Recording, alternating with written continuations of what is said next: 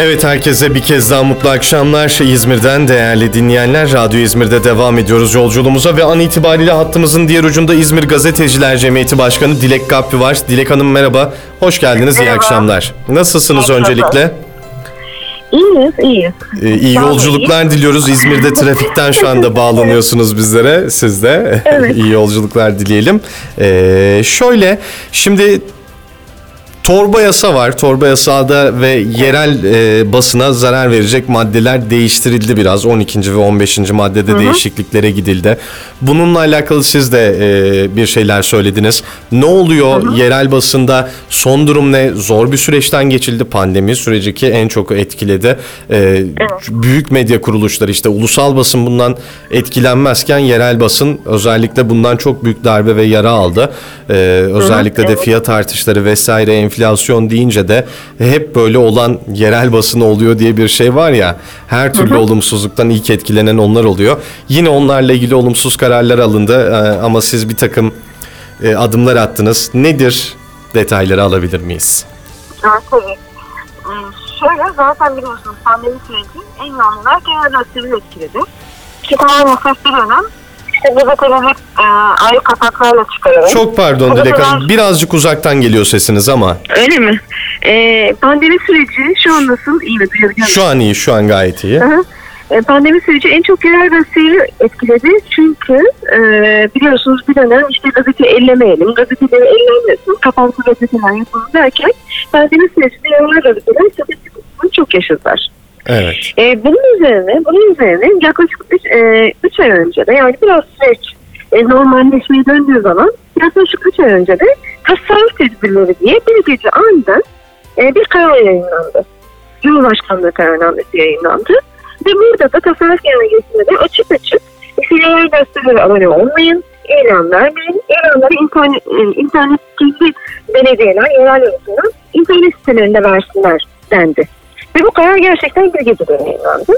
Bunun üzerine zaten biz çalışmalar başlattık.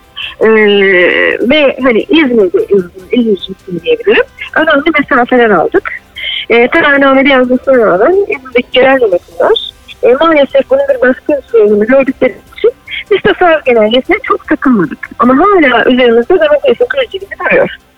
E, tam bunu aşmışken işte torba yasada dediğimiz iki maddede e, yine yerel gazetelere yönelik e, tebligat ilanlarının e, bundan sonra yerel gazetelerde değil, basın ilan kurumu üzerinden yerel gazetelerde değil, ilgili bakanlıkların internet siteleri üzerinden yayın- yayınlanacağı düşünülüyordu. E, bu yazılıyordu.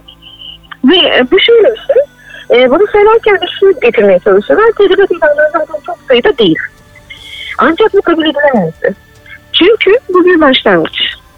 Ee, yavaş yavaş bakanlıklar resmi ilanlarını ilanlarından geçirmek yerine internet kendi internet sitelerinden yayınlamaya başlayabilirler. Bu da yerel gazetelere giden en büyük güç olan ve şu an tek sınırına kadar basın ilan kurumu gelirlerinin e, kapanlanması demek ki doğrudan yaşayamazsınız. E, yerel gazetelerin önemi şurada. E, günlük yerel gazeteler basın ilan kurumundan destek almak için belirli şartlara haiz olmak zorunda. Örneğin 22 kişi işsiz çalıştırmak zorundasınız. Bunların çoğu iletişim mezunu genç arkadaşlar. Yazarlarınız belli. E, dergi bulucunuzun hiç olmaması lazım. Yani kurumsal olarak bütün ödevlerinizi yerine getirebilirsiniz ancak basın ilan kurumundan yararlanabiliyorsunuz. Ve bu destekte yerel gazeteler için bir soluk. E, Şimdi bu düzenlemeye izin verirseydik bunu biliyorduk ki bu sadece bir ayak sesiydi. Sonrasında çok daha sıkıntı yaşanacaktı. Ama nitekim tepkilerimiz sonuç verdi. Şu anda nedir peki durum e, bu düzenleme ile Şu anda alakalı? şöyle bir düzenleme oldu. Ee, düzenleme şu şekilde, önce geri çekildi, sonra şu şekilde ifade edildi. Ee, tebligat ilanları bundan sonra ilgili bakanlıklarla birlikte yerel gazetelerinde internet sayfalarına verilecek. Zaten bizim istediğimiz de bu. Çünkü şu, ger- şu gerçekliğin farkındayız artık. Yani yerel gazeteler evet gazete olarak çıkmakta. Çünkü bu bir güven unsuru. Biliyorsunuz dijital medyada maalesef çok ciddi bir kirlilik var. E, gazete her zaman unsuru olmaya devam edecektir. Ama bununla birlikte de dijital alanda mutlaka olmak zorundasınız. İnternet sayfalarımız da e, gittikçe güçlenmeye başladı. Yani ilanların artık yerel gazetelerde internet sayfalarında verilmesinin önemi yok. Yeter ki verilsin. Yeter ki bu destek Aslında ben buna destek de demiyorum. Bu karşılıklı bir işbirliğidir. Çünkü fikrin, özgür fikrin yayılması için bunu yerel gazeteler en önemli araçtır. Ee, o nedenle bunu da atlatmış olduk. Geri çekildi. İstediğimiz gibi çıktı.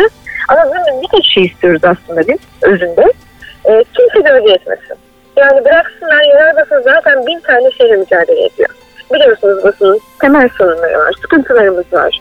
Ee, normaldir ifade özgürlüğünün herkes üzerinde bir baskı yaratmaya çalışır. Çünkü kimse gerçeği yayılmasını istemez. Ama biz bunlarla mücadele ediyoruz zaten. E bunun üzerine sürekli sürekli sorun çıkartılması ben de bunu aldık. Ee, tabii mücadelemiz her zaman devam edecek. Ve ben şuna inanıyorum çünkü dünyada da bu böyle. Her zaman e, yerel gazeteler daha, yerel daha çok güçlenecek basında. Evet. Yerel daha çok.